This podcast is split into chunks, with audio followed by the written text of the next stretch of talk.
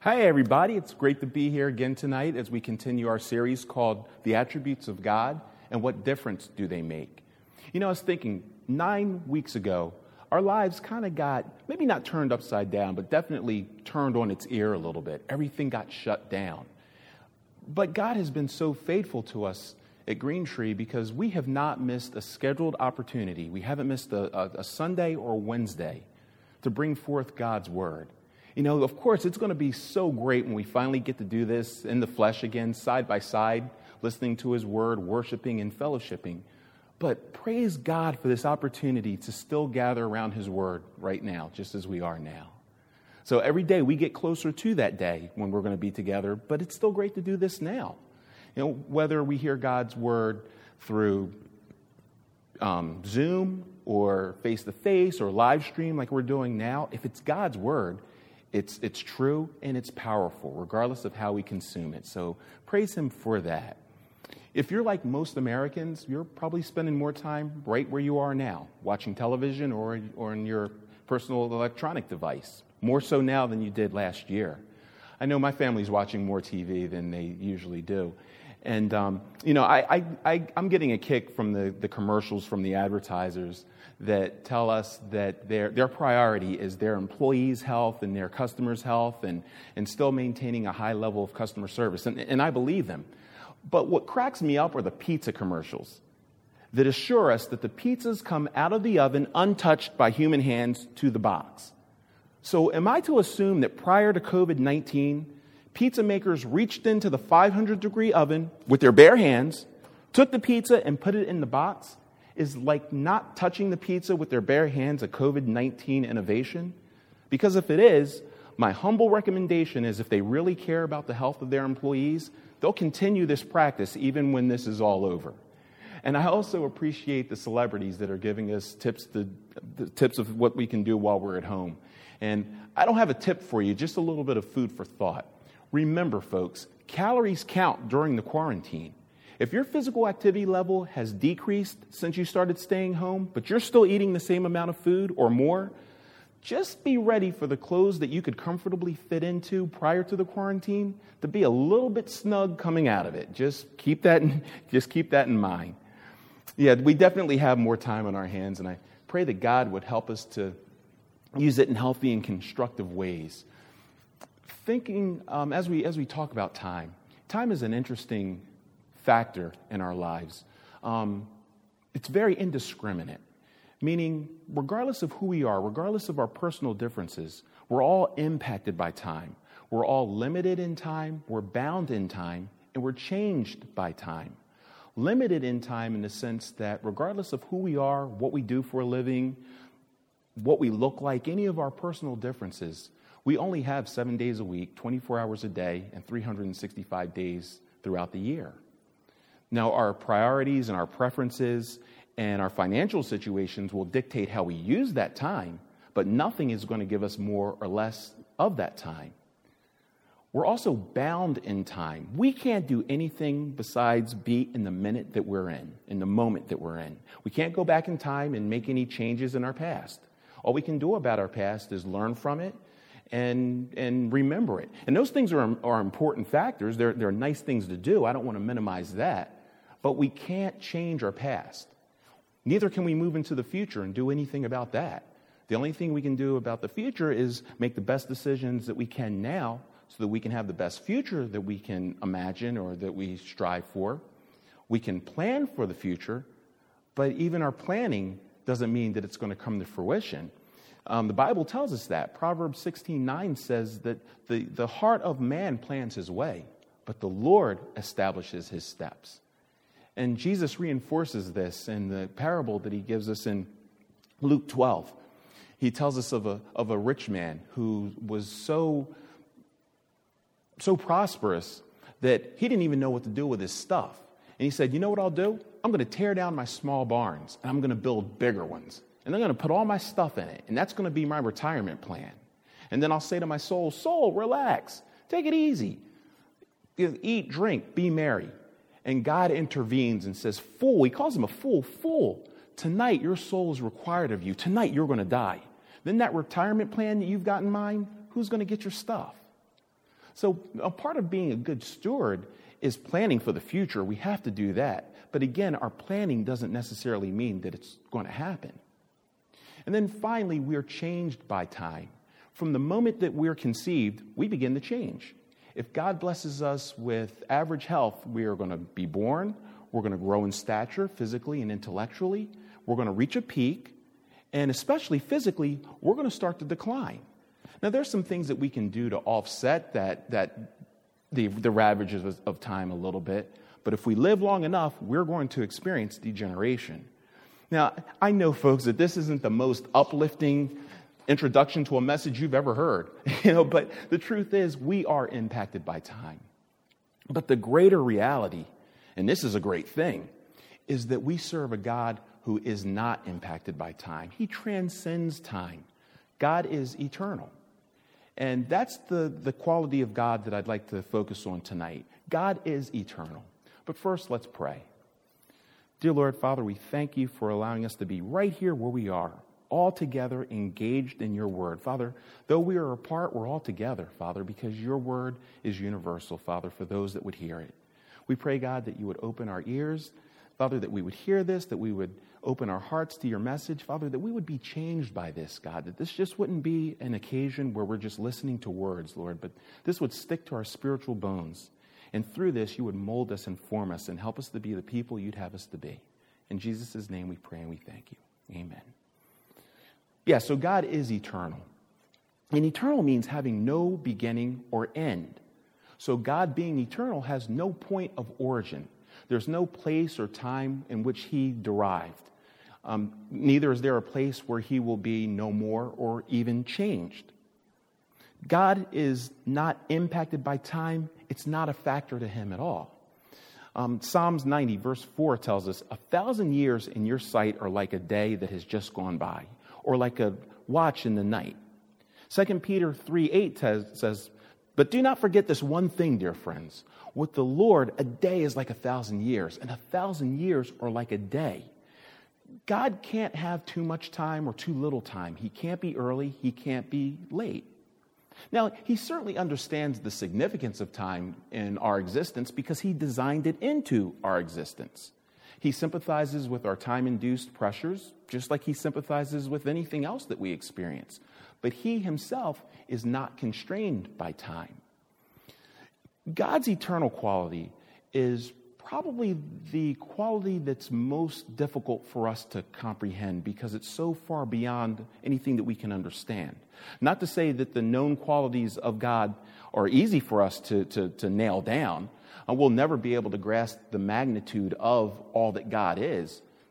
But compared to his eternal quality, we can understand some of his other qualities a little bit more. In fact, he tells us to emulate those qualities. He is merciful. He tells us to be merciful. He is holy. He tells us to be holy. He is long-suffering. He tells us to be patient. Now, we struggle at living these things out all the time. But at least we have a reference point through his word and through the life of Christ. We know what those qualities look like in action, but not so much his eternal quality. I like analogies. I like metaphors. They help me to sometimes understand things that are otherwise confusing. And when I'm speaking, I like to use analogies and metaphors because I think they help me to express myself a little bit more. The audience may sometimes disagree, but I like them anyway, so I still do it. But there is no analogy or metaphor or simile or anything like that that's going to better help us understand God's eternal internality. If I were to say, our understanding the eternal nature of God would be like gathering all the grains of sand from all the beaches on the planet and pouring them into a thimble. That's an amazing picture, but it doesn't do the trick, not at all. Because there's a number of grains of sand. We don't know what that number is. God does, but there is a number. If it was possible that we could gather all that sand and put it in one place, and we got enough people together, and we gave them enough time, theoretically, they could count the grains of sand. It would start with the first grain of sand, and it would end with that last grain. And then, of course, in the middle would be a whole lot of grains of sand, but there's a first and there's a last, and that's the problem. Because with eternity, There is no first. There is no last. There's nothing to count. Anything that can be measured, anything that can be quantified, anything that can be counted can help us to understand what can't be measured, quantified, or counted. The best that an analogy can do is to help us understand how much of God's eternality we don't understand. Time is a created thing. From the perspective of time, there's three phases of it. There's before time, and this is when there was nothing but God. And the Bible tells us something about that. In Psalms 90, verse 2, it says, "Before the mountains were brought forth, or ever you had formed the earth and the world, from everlasting to everlasting, you are God." He was here before anything else, before time. Now, since God has eternally existed, there's no amount of time between the eternal before time and the point in which time became a thing. God and Jesus didn't have a conversation that included a calendar or a watch. God didn't say, "Hey, Jesus, next month we're going to do that creation thing." Creation simply came to be at the timeless point in which God simply spoke. So that's before time. And then we have end time. And that's the onset of creation from when creation came to be to the very minute in which time will end. And this is the only phase within eternity in which it can be counted. And we witnessed time coming into existence very early in the creation process. Genesis 1:3 reads, "And God said, 'Let there be light,' and there was light. And God saw that the light was good, and God separated the light from the darkness. God called the light day, and the darkness he called night. And there was evening, and there was morning, the first day." There's the number, the first day. So at that point, time is on the clock, so to speak. Day, night, evening, and morning are defined periods of time. They frame the activities of our lives. Generally, we wake up in the morning. We're active during the day, whether we're at work or at school, or things may be a little bit different now, but you know what I'm saying. In the evening, we start to wind down. We get involved in activities like this, or we watch some TV, read some books, just kind of chilling a little bit. And then we go to sleep at night. And then we repeat the cycle the next day. Well, one day, that cycle is going to stop, whether by our physical death or the point in which Christ returns. And Jesus' return will mark the end of creation as we know it. His return will mark the beginning of after time.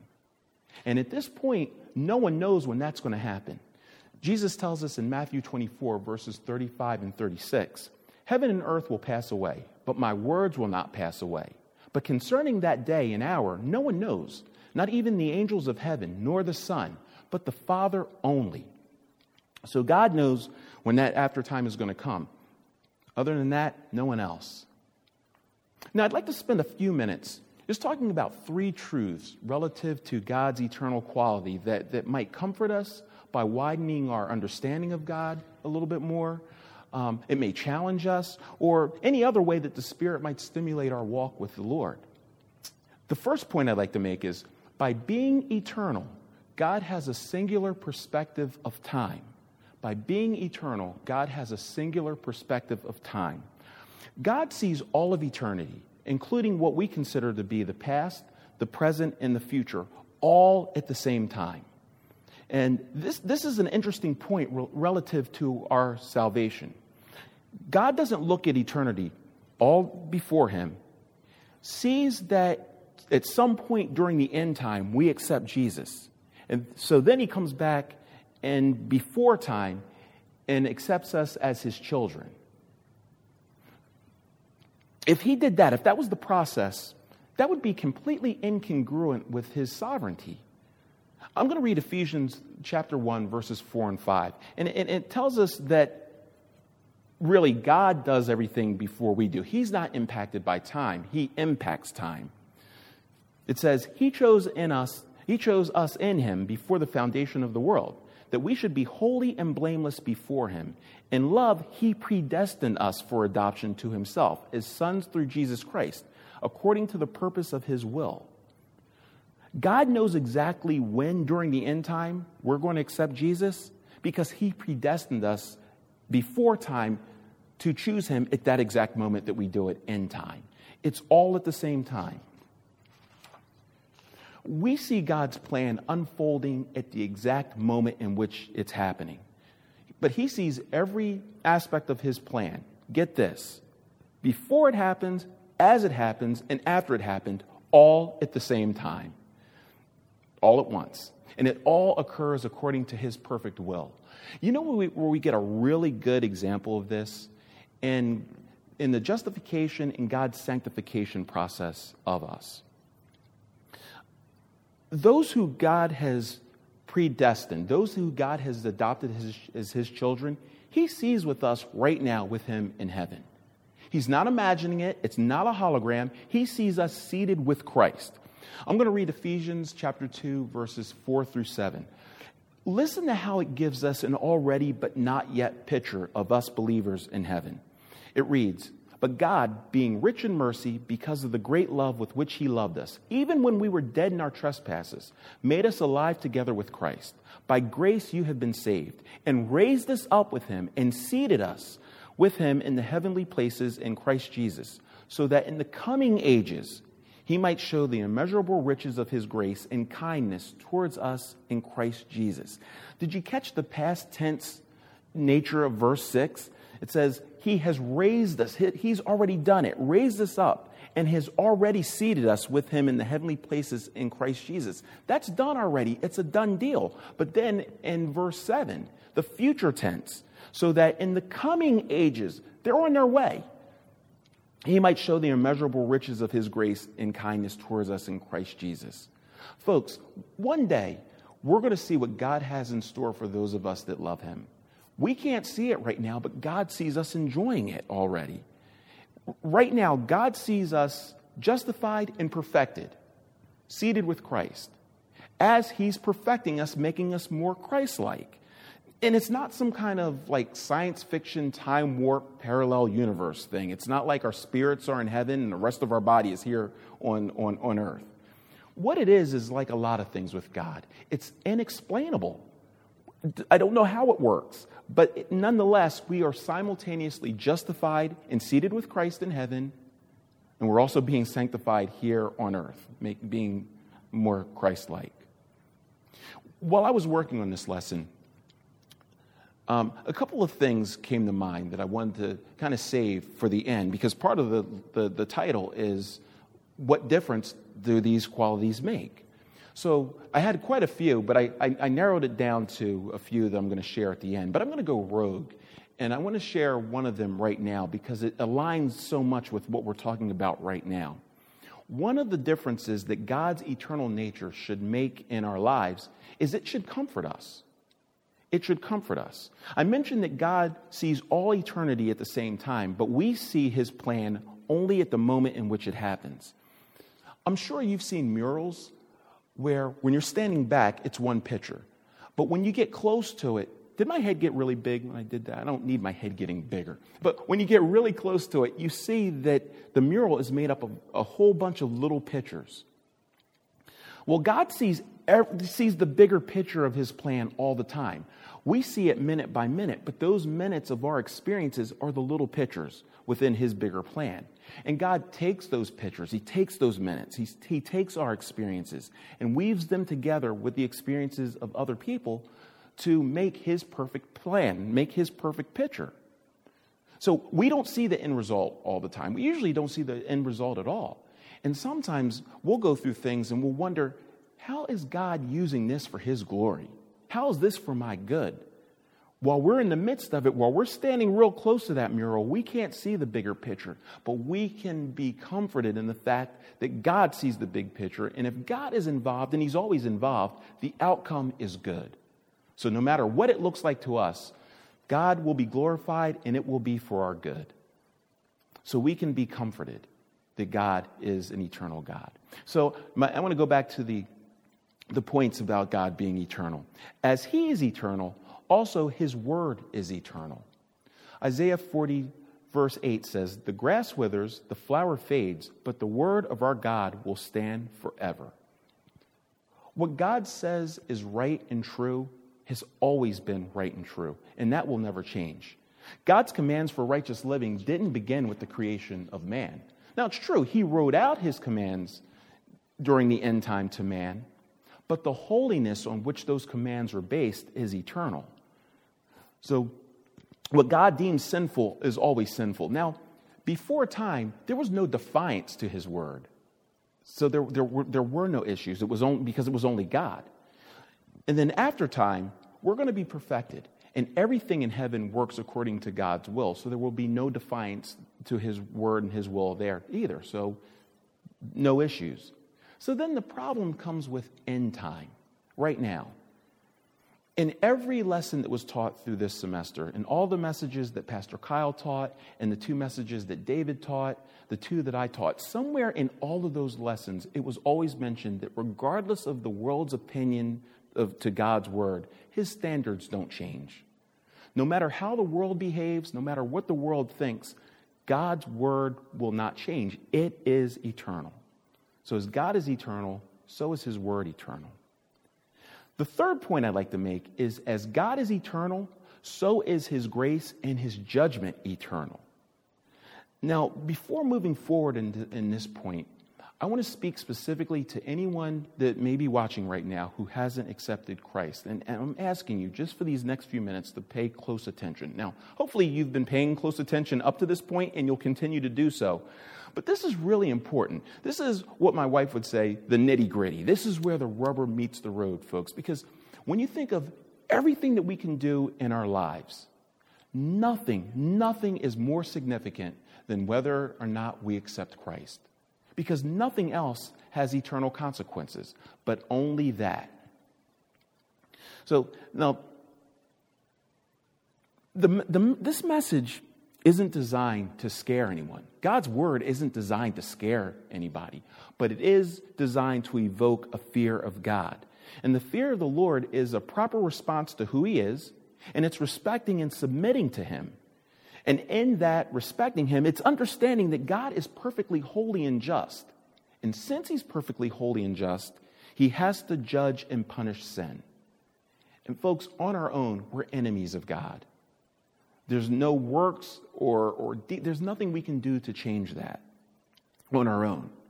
And yes, being under God's judgment is a scary, fearful thing. But, and this is when it even gets where it's better. That's some grave information I just said. But what overshadows that is God provide the way, not a way, the way for us to be reconciled with him.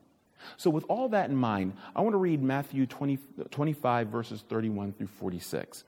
It gives us an amazing picture of the eternal manifestation of God's grace and his judgment.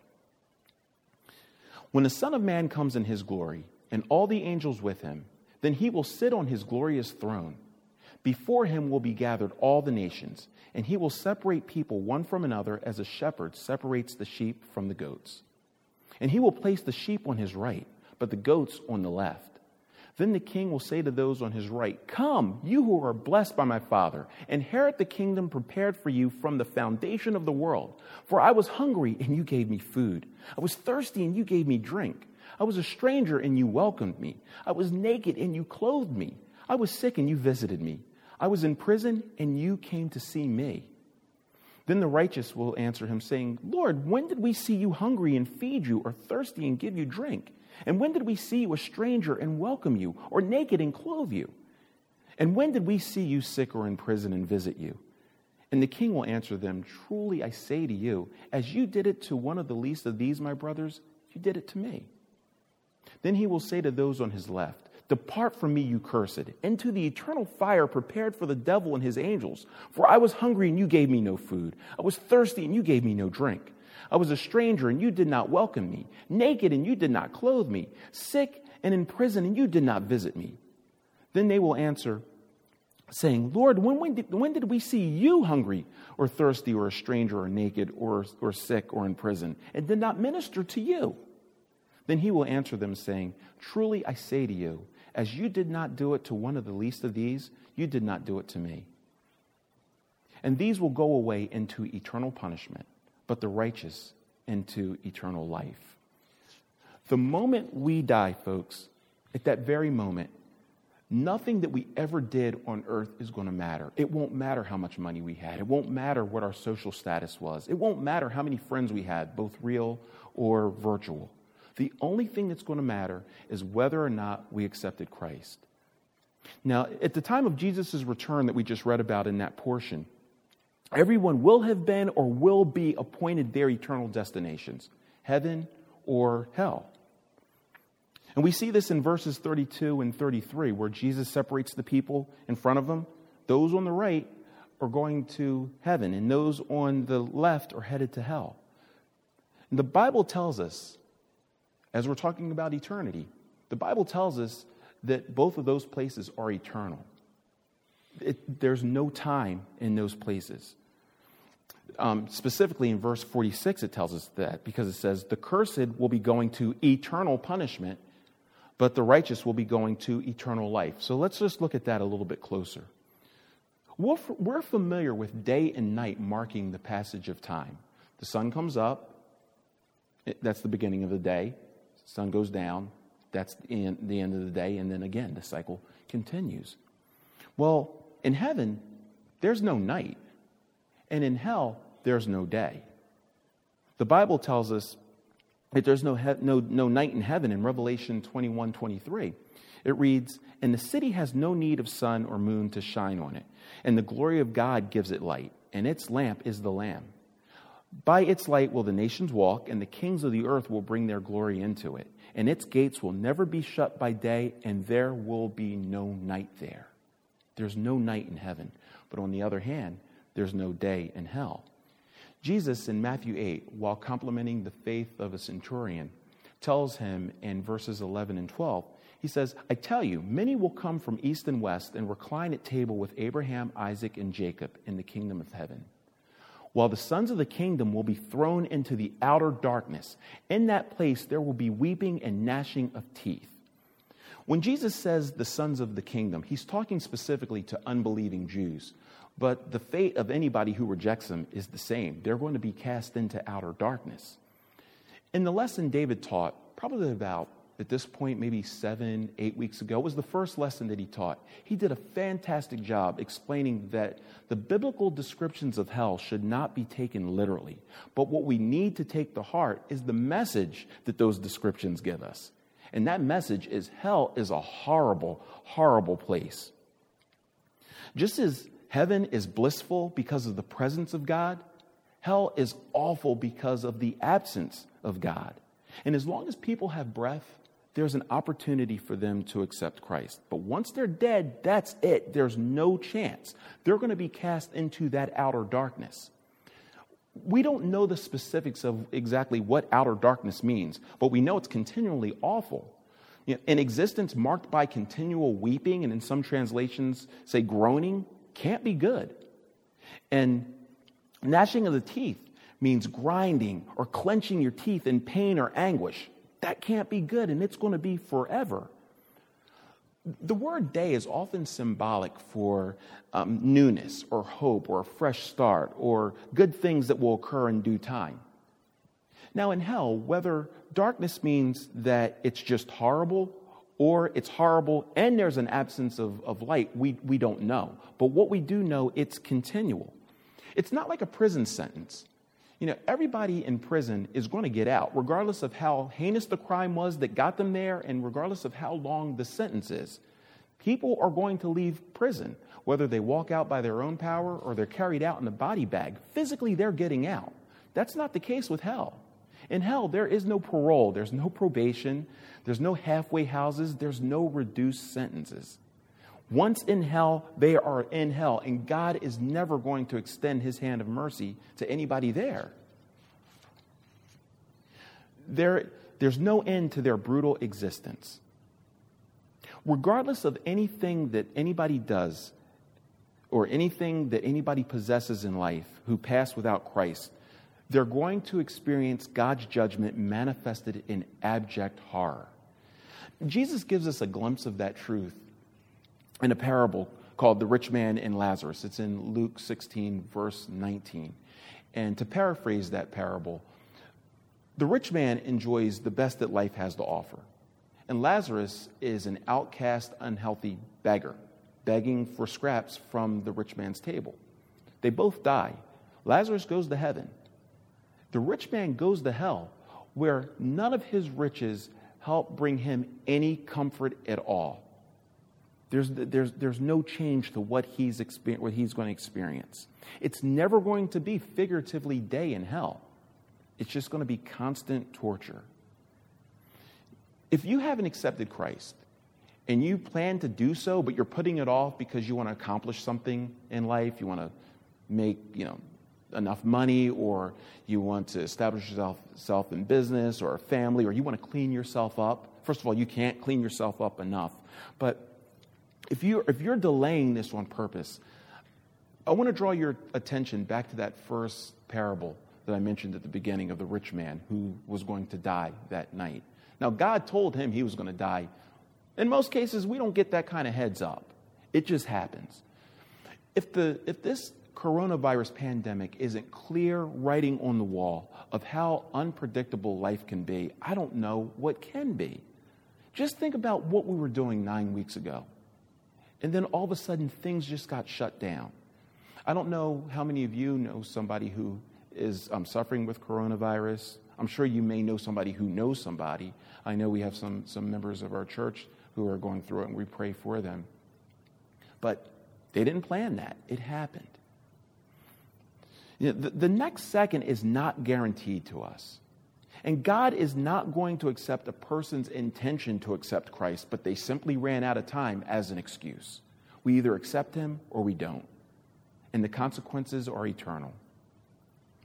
When we read in verse 32 of Mark 25, we see that Jesus separates the people before him to his right and to his left. And I know when I read that, I have a tendency of looking at two vast oceans of people before Jesus, who is God. And these oceans are made up of kind of humanoid figures, ambiguous, faceless, nameless. And I shouldn't do that. And if you do that, you shouldn't either. We have to understand that everybody on both sides of Jesus has a name. They have a face. They have a history. They have a story. And on both sides are people that the world would consider good people. They were great providers for their families. They were great friends. They worked hard. They contributed to their community. But then also on both sides were people who were hard to love, people who were rough around the edges, people who seemed to struggle with the easy aspects of life. But those qualities is not what got them on their respective sides. It's whether or not they accepted Jesus. Now, both sides will call Jesus Lord. And we see that in that portion. Those on the right call him Lord in verse 37. Those on the left call him Lord in 44. The difference is those on the right had called him Lord before seeing him face to face. They realized earlier in life by faith that life wasn't about them, but it was about him. So when they call him Lord, it's with immense joy, and they will enjoy his grace forever. So much different for the people on the left. Because they do call him Lord, but they call him Lord at the moment they realize they should have done this earlier in life. At this point, it's too late. And they call him Lord, but they do it in sheer terror. And they're going to suffer his judgment forever. God's grace and his judgment are eternal. There's no changes. God's desire is that all people would spend eternity with him.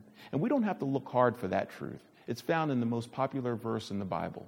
John 3:16, for God so loved the world that he gave his only begotten son, that whoever believes in him will not perish, but have eternal life.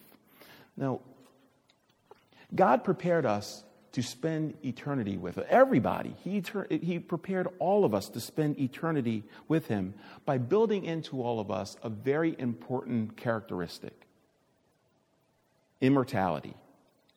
Our bodies are going to die, but our souls are built to last forever. Now, while God has created us to be immortal, he hasn't made us eternal. The Bible mentions eternal life dozens of times, 44 times in the English Standard Version, but never does it say that we are eternal. And we shouldn't be surprised by that, considering the definition of eternity, having no beginning or no end. Well, we have a beginning. So that disqualifies us from being eternal, but I have to point this out. And this is a point that Pastor Kyle has made several times over the last few months. We have always been in God's heart and mind. His foreknowledge of us has been forever. He wasn't just there being God and then at some timeless point in eternity said, oh yeah, that person. We have always been with him. We have been with him since he was God. And when was he God? He's always been God. So God knew every single detail of every single thing all at one point. He didn't stumble upon anything. So this is amazing to think that God saw Adam, the first human, and the last person who will ever be born on this planet at the same time. He sees them right now. That's amazing. And when was that? Since forever ago. That's amazing. So no, we aren't eternal, but we are everlasting. And we're going to spend aftertime somewhere. If we accepted Christ, we're going to be with the Lord. If not, we won't be with the Lord. So how should we respond to the truth that we serve the eternal God? I had 5 ways. I only have time for 4. I mentioned one already, and that's that we should be comforted. God sees everything all at the same time. He's transcendent of time, but we see his plan only as it unfolds. Though we don't know what lies ahead, God does, and it's good, so we should be comforted in that. Second, we should be sobered that we serve an eternal God. The overwhelming popular belief is that everybody is the central figure in the story of their lives, and everybody else ranges from co-stars to supporting characters to background extras. But the truth is our lives, or our stories, are wrapped around the story of Christ. And that story has been unfolding for eternity. So it's absurd for anybody, for even a second, to think that other people and other things and situations should revolve around them when forever it's always been about the Lord. And even though we know that as Christians, sometimes we can kind of forget that. We can be kind of selfish. Hopefully not continually, but at least episodically. I'll put it generously and say that sometimes we can be pretty self-centered. But we're in the eternal story of Jesus, and he is the king. It's not the other way around. So who are we to complain when things don't work out the way that we think that they should? Like, who are we to counsel God in how the story that he perfectly orchestrated and perfectly guides from eternity to eternity should play out? That's not our place. It's nobody's place. So looking at life from an eternal perspective, understanding that we fit in the story of Christ should be sobering when we're tempted to think everything is about us. Third, we should be inspired as a result of our eternal God. Just think about this. We are in the story of our Lord. Or more specifically, we are on the right side of the story of the gospel, of those of us who have accepted Christ. Everybody's in the story. But those of us who have accepted the gospel are blessed by it. Those who have rejected it are judged by it. The people that Jesus separates to his right and to his left aren't there because of anything that they did. Jesus points out their acts. But the Bible is clear that we aren't accepted by God by our works. It's only by the grace of God that we're saved. But we do see when we read in Matthew 25, verses 35 and 36, that works do count. And this truth is reinforced in 2 Corinthians 5:10. Paul tells us, For we must all appear before the judgment seat of Christ, so that each one may receive what is due for what he has done in the body, whether good or evil. Believers will not be standing in judgment for our sins, because our sins have already been judged at the cross. But we will all have to give an account for what we do. In Matthew 25, in verses 35 and 36, and also 42 and 43, Jesus praises those that he separated, those on the right for ministering to him, and those on the left, he rebukes them. And he says that we did meet the needs of the least of these, my brothers, and those on the left, he said, you did not meet the needs of the least of these. Now, exactly what Jesus means by the least of these, my brothers, or the least of these at all, there's debate. No one's really sure exactly what he meant. And I don't have time to go through the various arguments. It's really not that important to this particular subject. But what is important is, regardless of who the least of these is, what is beyond debate is the truth that people who haven't accepted Christ can't serve from a Christian orientation.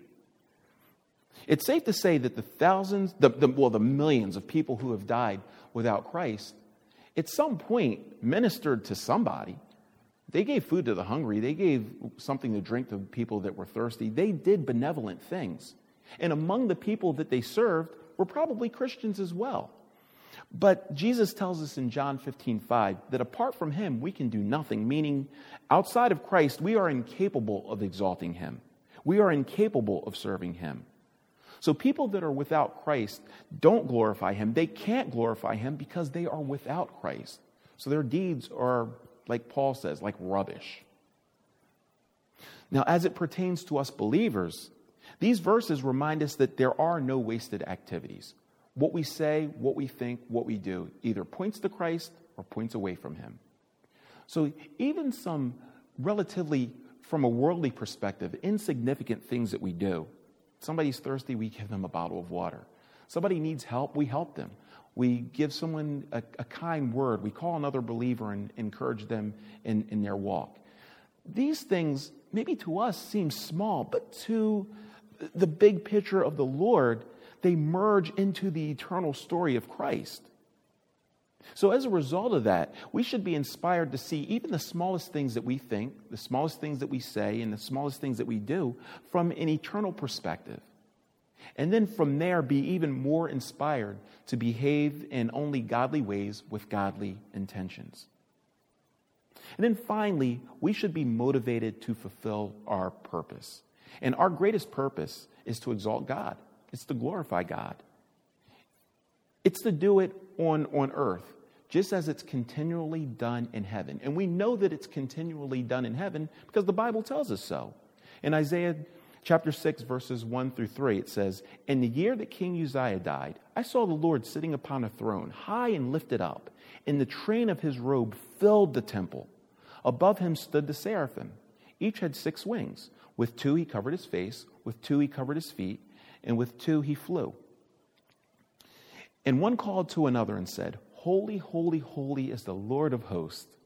The whole earth is full of his glory.'" And in Revelation 4:8, John tells us, "The 4 living creatures, each of them with 6 wings, are full of eyes all around and within. And day and night they never cease to say, 'Holy, holy, holy is the Lord God Almighty, who was and is to come.'" Okay, quick sidebar. So earlier I selected a portion in Revelation that said there is no night. And then here we see that John says that God is worshiped day and night. There's no night in heaven.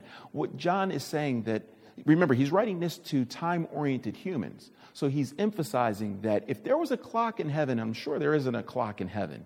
But he said if there was one, every minute would be filled with praises and glorification of the Lord.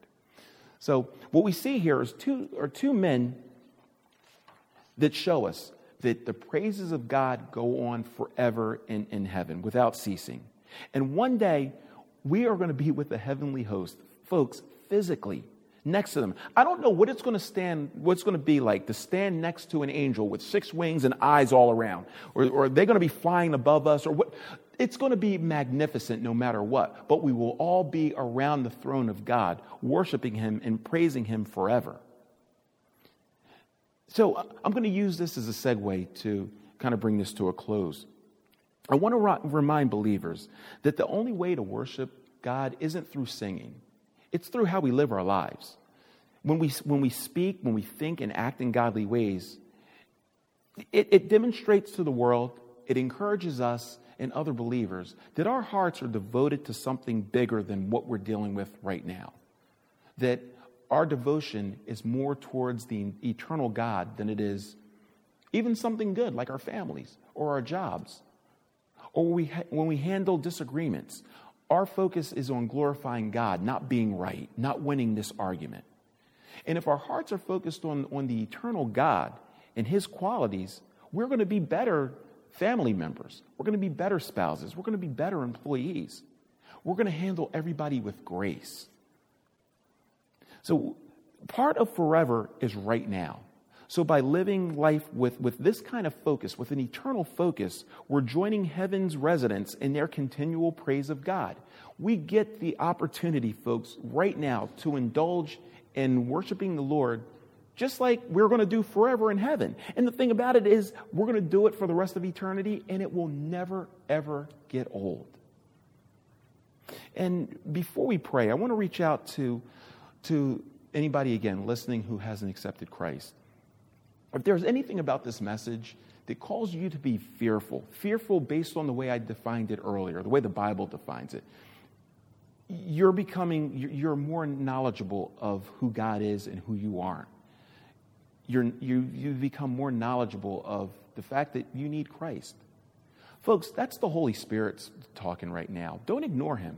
Don't ignore him. There's not a big process that you have to do. There's not special words that you have to say. All you have to do is acknowledge that you are a sinner. And guess what? You're not surprising him. He knows already. Just confess your sins. And no matter what it is that you did, no matter how bad you think it is, or how bad other people tell you that it is, the answer is yes, God will forgive you. And he tells us in his word that he will separate our sins from us as far as the east is from the west. And that is far. And then lastly, just accept him into your life. Ask him to come into your heart and to lead you. Now, I recommend that you don't wait 1 minute to do that. Now, I will tell you, though, that when you do that, you're probably going to feel the same way. It's not like all of a sudden you're going to start floating or anything. You're going to feel the same way. But at that moment, God's going to start working in you. Really, God started working in you before that, because that's why you're doing this in this moment right now anyway. But I will ask you to do one more thing once you do this, and that's to tell another believer that you did do this. I know you know another believer. Find that believer. Let them know that you confessed your sins and you've given your heart to the Lord. And God will take you from there. Tonight, the Lord can change your destiny. Where do you choose to spend the rest of eternity? Us believers are going to spend eternity with the eternal God. I hope you join us. Let's pray. Dear Lord, you are so far beyond our ability to comprehend you fully. But you know every single thing about us, and you love us anyway.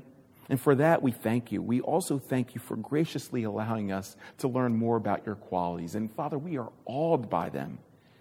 And we are amazed that, considering all that you are and all that we aren't, you desire a relationship with us. Father, you pursue us for this relationship. You, almighty, eternal God, pursue us. We thank you, Father. We pray that you would help us to be faithful to you. Help us to be more focused on your eternal holiness and your perfect will more than we are anything else, God. Be the priority of our lives, God. Help us to live a life that testifies that you are our Father and we are your children. And Father, if there's anyone out there who hasn't accepted you, Father, don't leave them alone. Keep working in their heart that they would bow down before you and confess that you are Lord, Father. In Jesus' holy, precious name we pray. Thank you. All right, everybody, thank you. And please be sure to join us on the live stream on Sunday at 10 o'clock. Be well, be safe.